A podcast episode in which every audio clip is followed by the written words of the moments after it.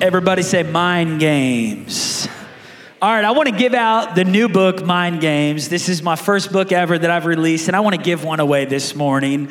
We are in our series about winning in the mind. If you can win in the mind, you can win out here. And most of the scriptures that we see God speaking specifically to people that He would work in and work through, like Moses, Abraham, Isaac, Jacob, Gideon, Esther, David, Peter, most of the scriptures have to do with them renewing their minds. The Bible teaches that transformation in life cannot happen. If you want to change your life out here, you got to renew your mind in here. So this book is about renewing the mind. Who wants a free book this morning? Okay, I that's like way too many. I can't give all of you free one. So let me do it like this. Who has a birthday today? Who has a birthday on this specific day today? Is today your birthday? You raise your hand. Okay. All right. You can't lie in church, my friends. I love you. There's an altar at the end. God forgives you. But if it is your birthday, if it is your birthday, raise your hand. Does anyone have a birthday today? No? Okay. Who has a wedding anniversary today? Does anyone have a wedding anniversary today? Wait, is someone raising their hand? Up there? Up there. Where? Balcony? Where? Where? You have a birthday? Why am I not seeing a hand? Somebody's pointing up there. Oh, it's your brother's birthday? Would he want this book? Okay, somebody go run my, my brother up there his book for his brother. Come on, give him a big hand.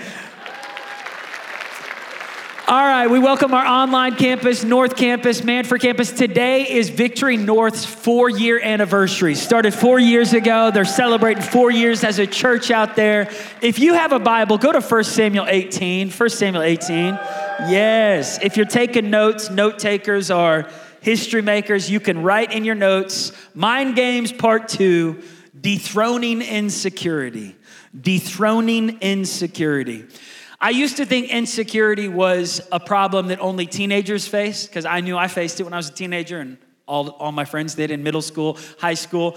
And then I realized insecurity is not limited to an age or demographic. Insecurity is a worldwide issue that stretches across generations for different reasons.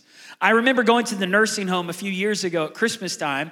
Our church always visits the nursing homes every Christmas. And I was sitting with this elderly woman. The nurse told me this woman is going to pass in the next month. She's in her final last month of life. And she could really use some, some encouragement. So I walked into a room. I said, Ma'am, can I come in? She says, Yes, sir. I come in there. I said, Are you doing okay? And she says, No. I thought that was a dumb question that I asked just then. And I said, um, I just want you to know God loves you. And she just put her head down. I said, and not just God, but we love you. Victory Church. And she interrupts me. She said, No, you don't. I said, Yes, we do. She says, No, nobody loves me. I said, What? She said, Nobody's come to see me in years. She says, Nobody loves me. I'm not a lovable person. Nobody likes me. And I remember just sitting there beside her, and I was, I was so, one, I was so convicted that insecurity stretches across generations. The, the feeling of nobody loves me, the feeling of I don't, I don't feel seen by people, I feel invisible to people, the feeling of I'm not even a lovable person. Those are all insecure feelings, by the way. Like insecurity is not just what are people thinking about me? What about the pimple on my face? I don't feel secure in myself. Insecurity is thoughts of does anybody love me? Am I a likable person? Am I okay with people? Insecurity, it affects everybody. It affects every demographic, every age, every season of life at different times. I've seen some of the wealthiest people in the world struggle with insecurity. And I used to think if you make a certain amount of money, if you drive a certain car, if you live in a certain house, eventually you overcome insecurity, but you have different types of insecurities. So there's insecurity that can hit someone who feels like they don't have enough. Then there, there's insecurity that hits someone who has so much, but they're second guessing every person around them, the motives of people. Why are, pe- are people really my friends, or are they just friends with me because of what I have? Do people really love me, or do they just want something from me? The insecurity that keeps a man up at night. He can't sleep at night. The racing thoughts, over analyzing. The woman who over analyzes, second guesses every conversation she has with her friends, walks out of the house and thinks, I wonder what they're saying about me not that, now that I'm not there. I wonder if they're talking about me. I wonder if they really like me. I wonder if I'm actually a likable person. I hate my personality. I wish I was different. All of these are insecure thoughts. I wish I was skinnier. I wish I was prettier. I wish I was handsomer. I wish I had what they had. I wish I was richer. I wish I was a baller, shot caller, 20 inch blade on the Impala. I wish I had what Mike had. I wish I had what you had. All of these are insecure thoughts. And I want to look in scripture because if you don't dethrone insecurity, insecurity will dethrone your purpose. If you don't dethrone insecurity, insecurity will not just dethrone your confidence, it will dethrone your ability to be who God's made you to be. Insecurity is one of the biggest issues that we're facing right now. It's not just sending people into suicidal thoughts, it's killing marriages, families. It's causing people to give up on dreams of one day getting married, having children. It's insecurity can cause you to push away the very people who love you. Insecurity can cause you to walk away from relationships that God's called you to be in because you have problems on the inside. And, and as a man thinketh, as a woman thinketh, so is he, so is she. So in 1 Samuel 18, this man has everything. He's the first king of Israel. His name's King Saul. You can have everything you want. You can have the most powerful position in the world and still feel insecure. In 1 Samuel 18, verse 5, whatever mission King Saul sent David on, David was so successful that Saul gave him a high rank in the army. And this pleased all the troops. Underline that if you don't mind. Why does it matter that this pleased all the troops? As if every decision is supposed to be approved by people. I think one of the biggest contributing factors to insecurity is the approval addiction. I need people to like what decisions I make. I need people to like what I wear. I need people to like who I'm dating. I need people to like where I'm working. I need people to like the way that I am. I need people to like my personality. I need them to like my decisions. I need, to, I need them to like my posts and my stories. I need their likes. We have a generation that's obsessed with being liked. And the problem is when you're not liked, you start questioning why am I not liked? Why does people's approval matter so much to us? And it's not just young people, it's all people. It's all people. We wrestle and we battle with, I need people to like me as a leader. I need people, and, and it's one thing to be a good person that, that you, you're aiming to try to leave your best impression with people. It's another thing to live for the addiction and the applause of man's approval. Proverbs 29, verse 25 says, The fear of man is a snare, it is a trap trying to live to please people traps your life, it paralyzes you. So, the only way out of insecurity is to stop caring so much about what people think and start focusing more on what God thinks. But here, King Saul is obsessed. One of the biggest reasons he loses his kingdom is because he's obsessed with getting people's approval. So he's happy. He's like, okay, they like, the, they like that decision. I'm so glad they like that decision. So then he keeps going. He keeps on promoting David. He keeps on giving David more opportunities. And one day, when David was coming back with all the men after war, they were coming back into the town of Jerusalem, and there was people singing and dancing and celebrating David's victory right there in front of Saul. And this is where it gets a little salty. no pun intended, Saul. All right. Let's go to verse 7. It says, As they danced and they sang, Saul has slain his thousands and David has slain his tens of thousands. Did anyone see the movie Toy Story, number one? I know there's like 10 Toy Stories now. But number one, it shows the contrast between a character named Woody and a character named Buzz. Woody was the, the toy that everybody looked to and they liked, and he was like the leader of the toys in this kid's room. And then all of a sudden, this kid for Christmas gets a new toy. And this new toy is flashy, he's awesome, he's excited, he's like, he's got wings, he can fly. His name is Buzz Lightyear played by the voice of Tim Allen. Home Improvement. Come on, I like that guy right there. But um, Woody gets threatened, and he's like, Why is everybody looking at Buzz now? And you watch the contrast of these two toys and the jealousy and the comparison trap. And, and most of us think the movie's about toys and it's all that. The movie's really about identity. It's about identity. It's about knowing your value and your worth apart from looking to the left or to the right and comparing yourself with other people. And um, I was listening to, I was watching that movie and I was reading this scripture and I thought about my own journey of insecurity. And before I get into Saul, by the way, Saul, it, it, takes him, it takes him down. This comparison trap, this insecurity, he spends the rest of his life trying to chase what David has. As the king of Israel, he literally dethrones himself from his position as king because of his insecurity, and he gets into this chase to try to keep up with the Joneses, except for it's trying to keep up with David, trying to have what David has, trying to be better than David. He's throwing spears in his mind at David, and eventually, if you're throwing spears in your head at people, you start throwing spears on the outside. This is why God warned Cain when Cain was jealous of Abel. One of the first sins in the Bible was jealousy and, and, and it was between two brothers. One brother had favor, one brother, everything he touched succeeded. Everything he did, it was like, this guy's amazing. And Cain was jealous, and God warned Cain because God can see our thoughts. God said, Cain, I know what you're thinking about. Sin is crouching at the door of your thoughts. Shut the front door. I just wanted to wake you up on this cold Sunday morning. Shut the door on the devil the subtle art of not giving a foothold to the devil. I'm preaching out of my book, Mind Games, by the way. it's not about just mental and emotional health. It's also about getting rid of jealousy, comparison, envy, insecurity, because when you have envy, you have every evil work. And God warns Cain, He says, Don't do what you're thinking about. Don't think about it any longer. Don't give any more thoughts to that. Saul had the opportunity to stop in his thoughts and say, Hold on, it's not worth my life comparing myself with David. Why would I step down as king of Israel to chase after this young guy who's succeeding for our nation? A win for David was a win for Saul. Insecurity doesn't allow you to celebrate other people, insecurity gets you focused on yourself. The first letter in insecurity is I. At the root of insecurity is a self centered pride. I'm teaching this morning. Don't miss this. I'm telling you, God wants to speak to all of us today to deliver us from this spirit of insecurity. It's a demonic attack. I got into my own like comparison trap. In 2016, I remember when my friend who I had grown up with, done music with, and we both stepped in as pastors at the same time in the city of Tulsa. I preached at his church, Greenwood, before it was tra- changed to Transformation. He preached here at Victory.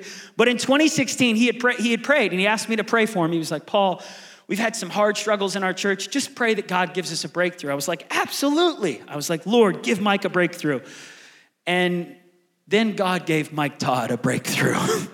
the man went from like, nobody being impacted that much by what he was doing to the whole world watching and following and celebrating and being touched by his ministry. And it was amazing, except for I was caught in a comparison trap with Mike Todd, the pastor of Transformation Church in Tulsa, Oklahoma. Can we just give Transformation a big hand? We love them, we love Mike. This story is like a very vulnerable story, so just trek with me for a second. I'm gonna be honest, y'all. As a pastor, I wish that I was 100% always like Jesus, but I am a human in need of the mercy of God on a daily basis, just like every believer out there. And I got pulled into this comparison battle. And I remember just looking at his stuff, and it was going amazing. And they were adding four services, five services, six services, reaching people all over the world. And then we, we had kids in the same class at Victory Christian School, and he would come up to me and be like, Paul, did you see me preach at Elevation? I was like, Yeah, very cool, man, very cool. Super passive aggressive. And uh, he was like, Dude, he's like, God's using that message. It's got millions of views. It's reaching people all over the world. I was like, nice, nice, nice. And I just was like, what? And I was salty. I was salty, right? Just like King Saul and I was allowing envy and comparison. And then the Lord began to lead me through a crucible. And we're gonna look at another character in the Bible who had an opportunity to get jealous because his, his actual followers were telling him to be jealous. In John chapter 3, John the Baptist had a baptizing ministry. He was baptizing people in the Jordan River. And John's followers, his closest friends, they said, Hey, John, don't you care? Everyone you minister to, everyone you discipled, everybody you poured your life into, they're leaving your church services and they're going to hear this other guy named Jesus. And John the Baptist, instead of getting jealous and salty, he says, Good. He must increase, I must decrease. It is all about Him. Any good thing you've seen me do was never from me, it's all for the glory of God. It's all from God and through God. John dethroned his insecurity, and we're gonna talk more about that. But before we do, I just need to confront the ugliness of the comparison trap because it is ugly. And we don't always talk about it in church. We just kind of like skim past it. We're like, don't compare yourself. The truth is, we all do this at times. Whether you compare yourself to your sister, your brother, a friend, who your dad was, and uh, who your mom was, someone else who has more than you, someone else who's skinnier than you, someone else who's getting married faster and having kids and getting the promotion you wanted and driving the car you wanted, living in the house you wanted, living the dream you were hoping to live by now. We all get into these comparison traps. And the Lord led me through this crucible of dethroning insecurity by first dethroning a selfish, vain ambition. And I didn't know it was there. I thought that all I desired was to impact people. I was like, Lord, I want to impact people. And God asked me this question one night. I was here at the church when no one was here, and I was down at the altar and I was just praying. I was like, Lord, I just want you to touch our church and minister to our church. And God said, Paul, is this about the glory of God or is this about the glory of Paul? Because if it's for the glory of Paul, nothing that I do in your church will ever be enough. You'll be chasing after someone else's impact. You'll be in a competition with other pastors and leaders. And I heard the Lord say, This has taken down so many pastors in the church worldwide. Was a comparison trap. If it happened to King Saul, who was anointed by God, don't you think it could happen to other anointed men and women? Even David's own son, Absalom, had the same battle of jealousy and comparison. He, he tried to kill his own dad because he wanted what his dad had. He didn't know how to honor, he didn't know how to celebrate, he didn't know how to walk in contentment with his own lot in life. He needed some other man's lot. He needed to have what they had, and it took him out. And I heard the Lord say, Paul, if this is for the glory of Paul, it's gonna take you out. But if you will allow me to dethrone everything in your heart that's not of me, you'll, you'll make it. You'll make it, Paul. If you do this for the glory of God, you can make it. But you're gonna have to get rid of every spirit of envy, jealousy, comparison. If I only let you reach 10 people in your life, you're gonna, you're gonna celebrate that that's what I allowed you to do. And if God uses Mike to reach 10 million people in his life, you're gonna celebrate what God. By the way, we gotta stop elevating stages and opportunities as if that's the greatest use that God. God's using people that nobody knows about just as much as He's using people that, he, that everybody knows about. We all are valuable. No man is better than another man, no woman is better than another woman. But we oftentimes think this in our eyes. We're like, they're better than me. They're, they're greater than me. They're more valuable than me. And it drives us into insecurity. And I called my pastor, Pastor Larry Stockstill, a pastor who speaks into my life, who challenges me, speaks truth and love. And I said, Larry, I just need to repent. And um, I need to own this that I think I've been in a comparison trap and I've had envy and I, I need to repent of it. He said, Paul, what's, what's going on? Tell me about it. So I start describing it. He said, Who's this with? I said, His name's Mike Todd. He's a pastor. He goes, Oh, I love Mike Todd. He's great. He's one of the best preachers in the world today. I'm just like dagger in my heart. He's like, everybody's going to his church. I was like, I know, you know, and I'm like, And he said, Paul, God loves both of you.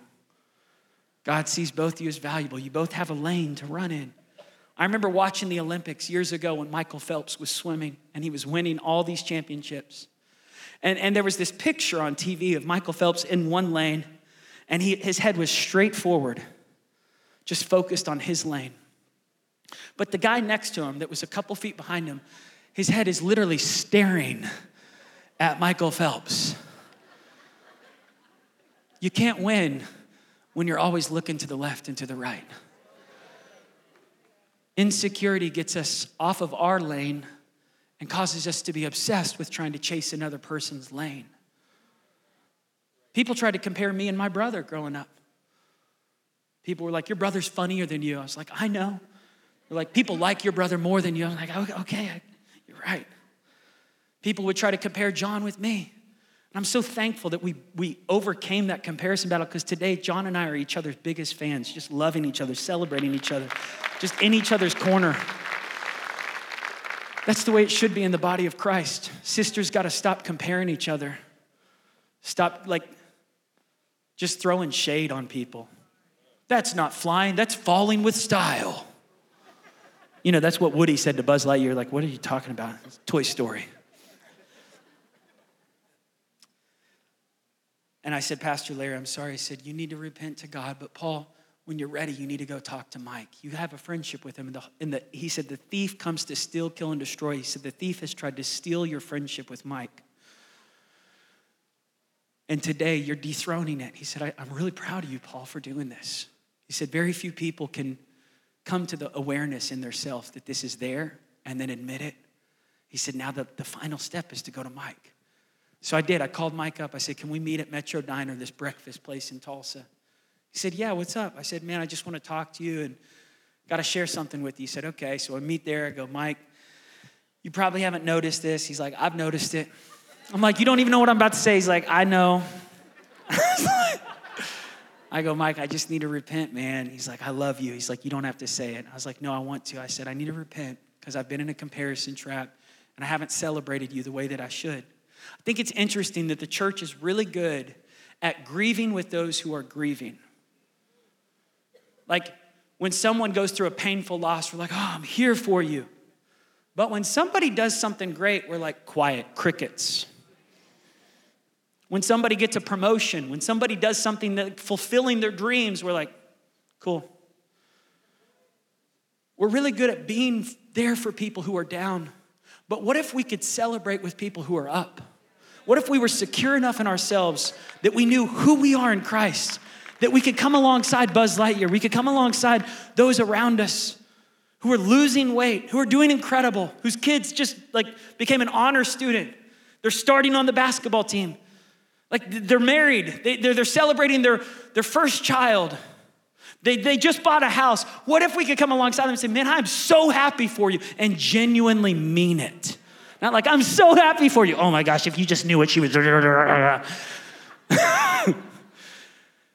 and, and that happens when we dethrone insecurity. I gave Mike a hug that day. Metro Diner, the employees were watching it. Some of them went to victory and some of them went to transformation. There were people in the, in the restaurant. Someone paid for our meal. They literally came over to our table and they said, I don't know what's going on, but I've watched both of you cry today, and I'm crying too because I was crying, Mike was crying, and then other people started crying. They, it was like they were all part of our conversation. I was like, y'all been listening to this the whole time? And we took a big picture with everyone in the, in the restaurant. From that day on in 2018, I was able to truly love my brother and celebrate him. And we both have different voices. I'm called to preach something different than him. I'm called to be someone different. I'm not called to try to keep up with him. And our church has a calling on it that's different than their church. We celebrate them, we love them. We're different. We can celebrate Life Church and Battle Creek and Rhema and Transformation, all the churches in town. God wants every church to do great. God wants every person in the kingdom to do great, to obey his calling on their life. But we can't get to a place of healing until we dethrone insecurity. And so I want to give you real quickly four ways to dethrone insecurity before insecurity dethrones you from your purpose. Number one, renew your mind to God's word. If I'm thinking all about what you think about me, which by the way, people don't think about us as much as we think they think about us. Just turn to the person next to you and say, they're not thinking about you.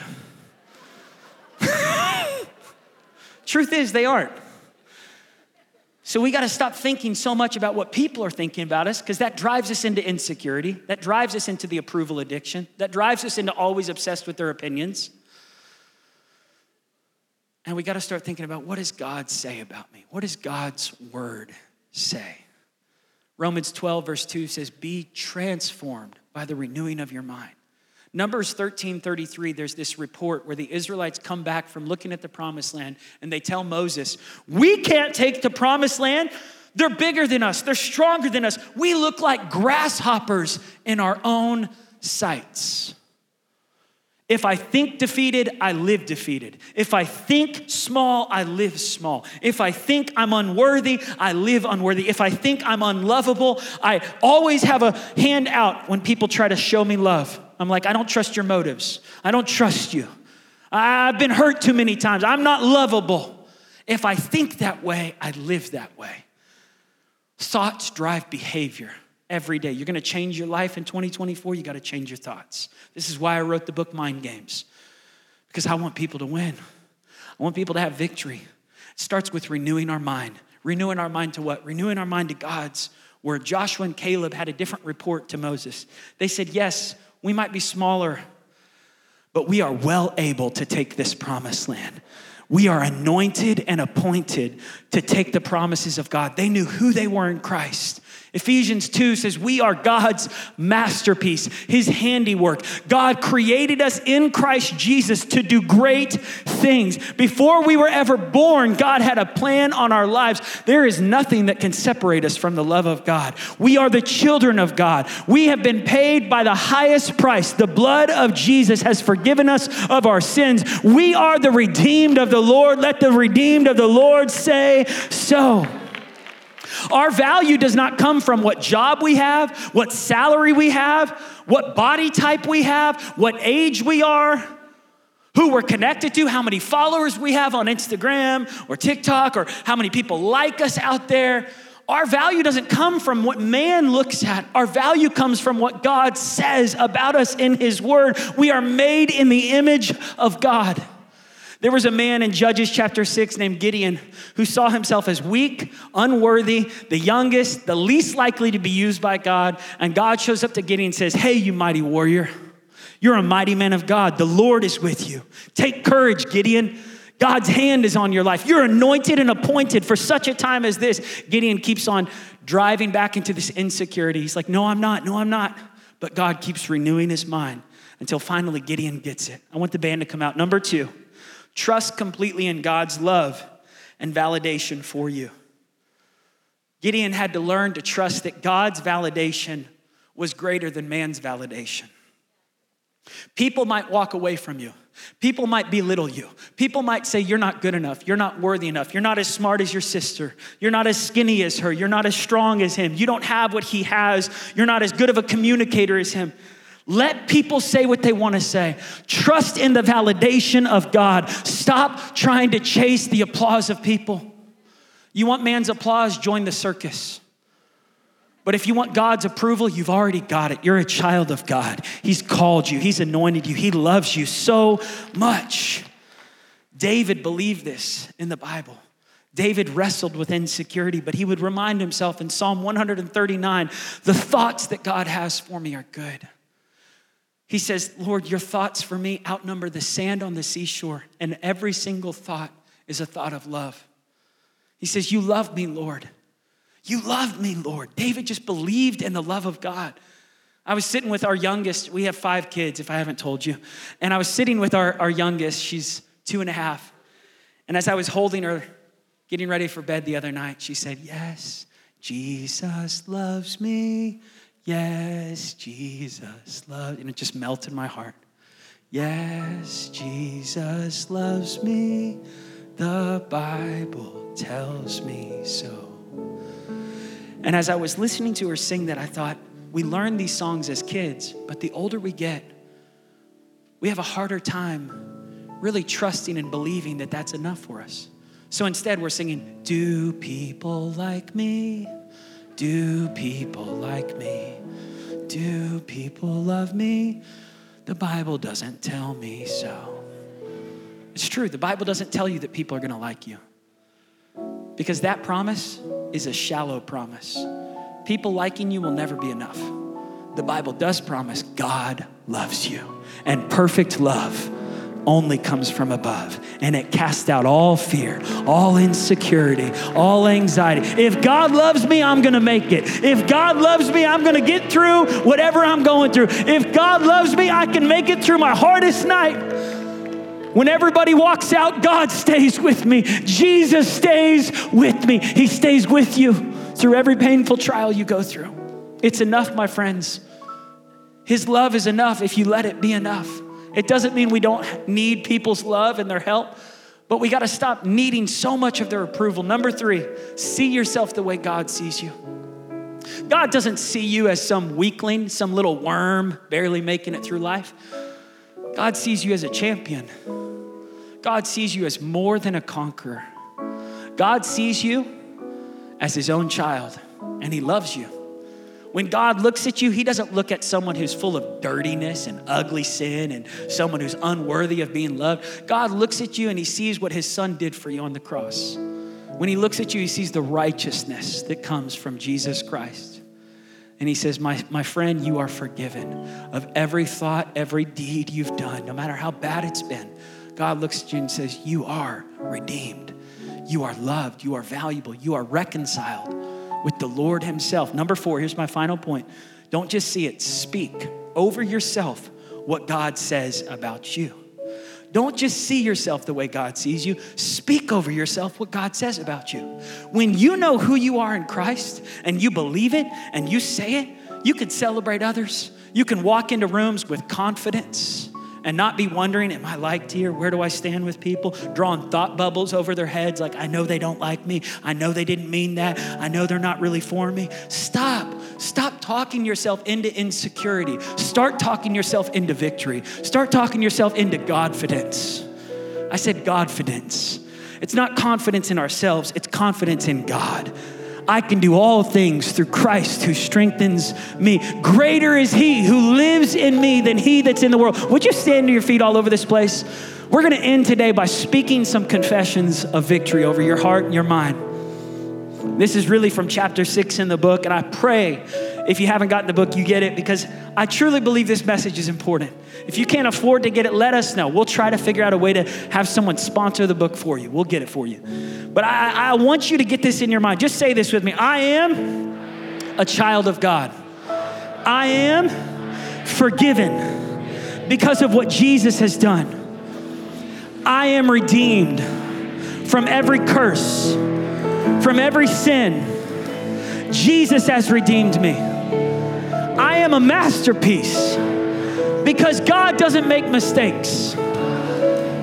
God doesn't make accidents. God made me, and He made me great for His purpose, for His glory. I will live and not die and declare the works of the Lord. I'm the head and not the tail. I'm above and not beneath. I'm blessed coming in and I'm blessed going out. I'm blessed to be a blessing. God's gonna use me to bless other people. God's blessing is on my life. I am a candidate for the favor of God. His mercies are new this morning for my life. I have not been given a spirit of fear, a spirit of insecurity, but power, love, and a sound mind. I have the mind of Christ. I have a sound mind. I have peace that passes all understanding. I have joy, and the devil can't take it away. I am not defeated. I am more than a conqueror. Greater is he who lives in me than he that is in this world. I will fulfill every purpose that God has on my life. I have the victory. I'm going to walk in victory because Jesus lives inside me. Come on, give him praise this morning. You believe it, church. You you listen, you got it. You got it. You got it. You're great. You're amazing. Turn to the person next to say, You're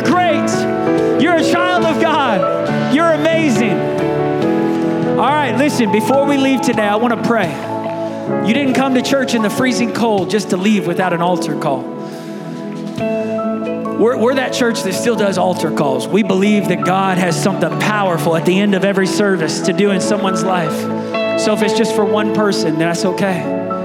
But I want us to bow our heads, close our eyes. If you're here today and you just sense the Holy Spirit is leading you to surrender, Maybe you can relate with me. Maybe you've had your own comparison traps with people. Maybe you've battled some insecurity, even in the last year, the last month.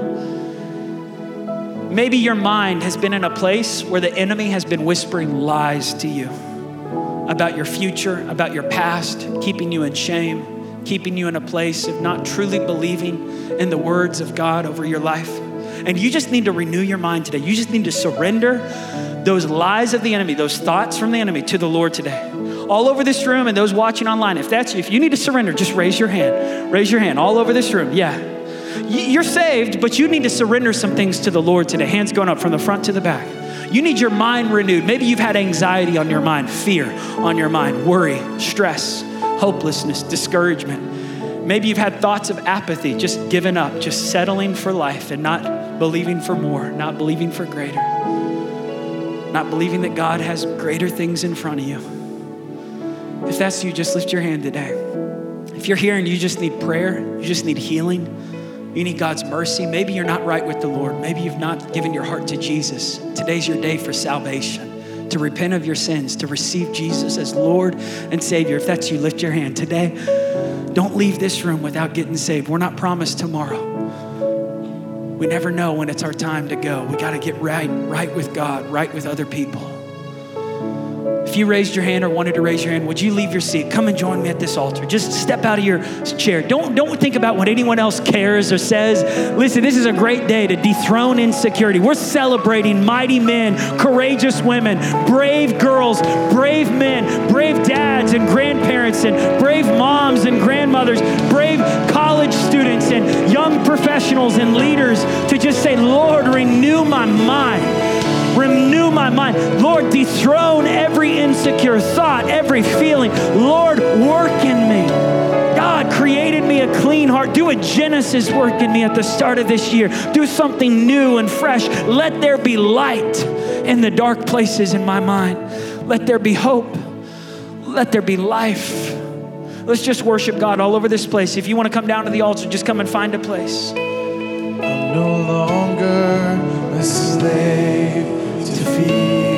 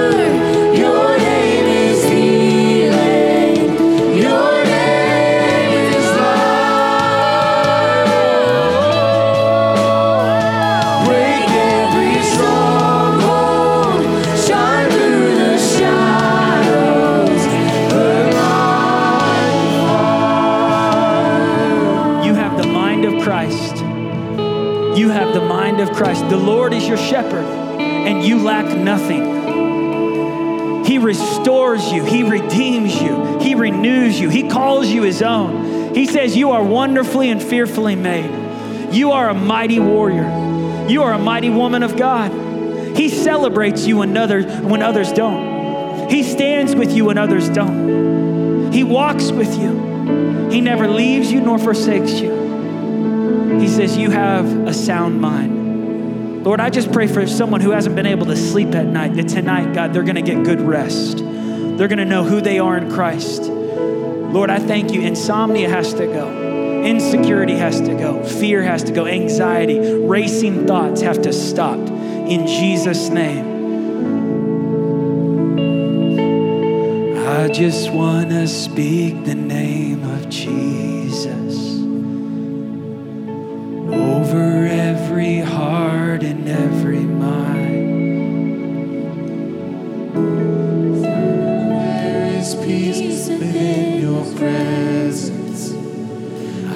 speak Jesus.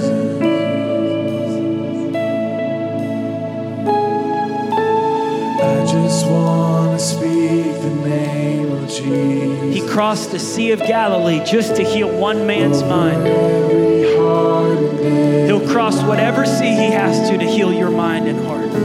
Cause I know there is peace within your presence. Just say this with me Jesus, I surrender. I surrender my mind, my heart to you.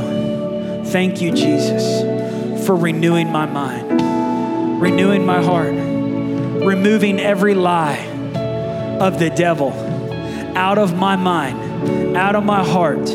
Dethrone the insecurity, dethrone the lies of the devil. Thank you, Jesus, that you died on the cross for my sins. I repent. I receive your forgiveness. You are my Lord, my Savior, and I am all yours. And I have the mind of Christ. In Jesus' name,